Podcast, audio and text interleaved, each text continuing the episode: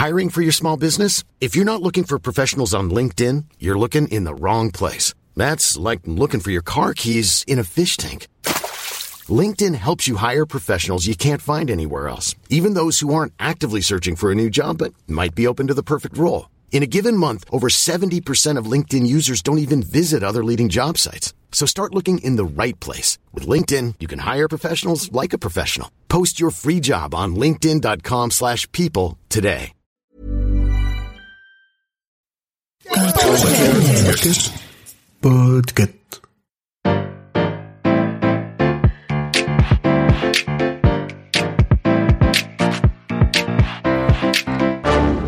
Bonjour, vous avez choisi la réponse D. Mais d'abord écoutez la question.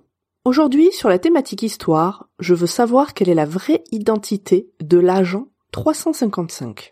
Alors là, tu es vache, hein, parce que tu sais très bien que je ne peux pas répondre à cette question. Personne ne l'a jamais su. Enfin, si, des gens ont dû le savoir, mais ils sont morts depuis bien longtemps, et ils ont emporté ce secret dans la tombe. Je vais quand même essayer de te dire ce que je sais sur le sujet. L'agent 355 était membre du Culper Ring, un réseau d'espionnage fondé en 1778 par George Washington, alors général, et Benjamin Tolmage pendant la guerre d'indépendance des États-Unis. Son but, c'était de soutirer des informations au camp britannique sur ses activités à New York et de faire remonter les infos au général Washington, alias l'agent 711. Le secret était un des axes importants du bon fonctionnement de ce groupe, si bien que les identités de ses membres n'étaient connues que de très peu de monde. Même les noms des deux principaux membres, qui se faisaient appeler Samuel Culper Senior et Samuel Culper Junior, n'ont été découverts qu'autour de 1930 et encore un peu par hasard. Au Culper Ring, on ne fait pas les choses à moitié. Hein. On invente un code, on utilise l'encre sympathique, euh, tu sais, cette encre qui apparaît à la chaleur d'une flamme. On implique aussi les femmes, ce qui est un peu exceptionnel à l'époque où les femmes sont censées épouser les avis de leur mari et se faire plutôt discrètes. Et ça, c'est malin, parce que les femmes, elles sont insoupçonnables. Comme Anna Strong, par exemple, qui accrochait ses jupons et ses mouchoirs d'une certaine manière et d'une certaine couleur à ses cordes à linge, tout ça pour euh, donner des indications aux transporteurs de messages. Bon alors, et l'agent 355 dans tout ça? Eh bien même si le Culper Ring a priori n'existe plus, le livre qui permet de traduire le code est toujours lisible. 355 donc se traduit par Lady, et c'est quand même un sacré indice. L'agent 355 est une femme, et on peut même dire que c'est la première espionne d'Amérique, ou en tout cas la première dont il est fait mention dans des documents. Les documents en question sont en fait euh, une lettre, Juste une lettre entre Samuel Culper Senior et George Washington, où son nom de code est utilisé. Mais c'est tout. On n'a absolument aucune autre trace de cette personne.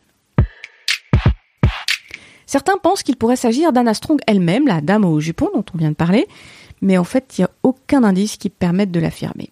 D'autres noms de femmes impliquées dans le Culper Ring ont été proposés, certains ont été écartés. En fait, rien ne permet d'appuyer cette théorie pour les autres ce dont on est à peu près sûr, c'est qu'il devait s'agir d'une dame de la haute société de New York, sûrement une femme membre d'une famille de loyalistes, puisqu'elle semblait proche du major britannique John André et du major général Benedict Arnold, alors défenseur de l'indépendance. Et cette proximité aurait permis à cette femme de découvrir la trahison à venir du major André, puisqu'il était prêt à vendre aux Britanniques euh, la place stratégique, le fort de West Point. John André, son complice, sera arrêté et pendu. Benedict Arnold aura, lui, le temps de prendre la fuite. Alors c'est pas évidemment le seul fait d'armes de l'agent 355, mais c'est quand même ce qui nous permet d'en savoir un peu plus sur ses origines. On connaît aussi sa fin, une triste fin.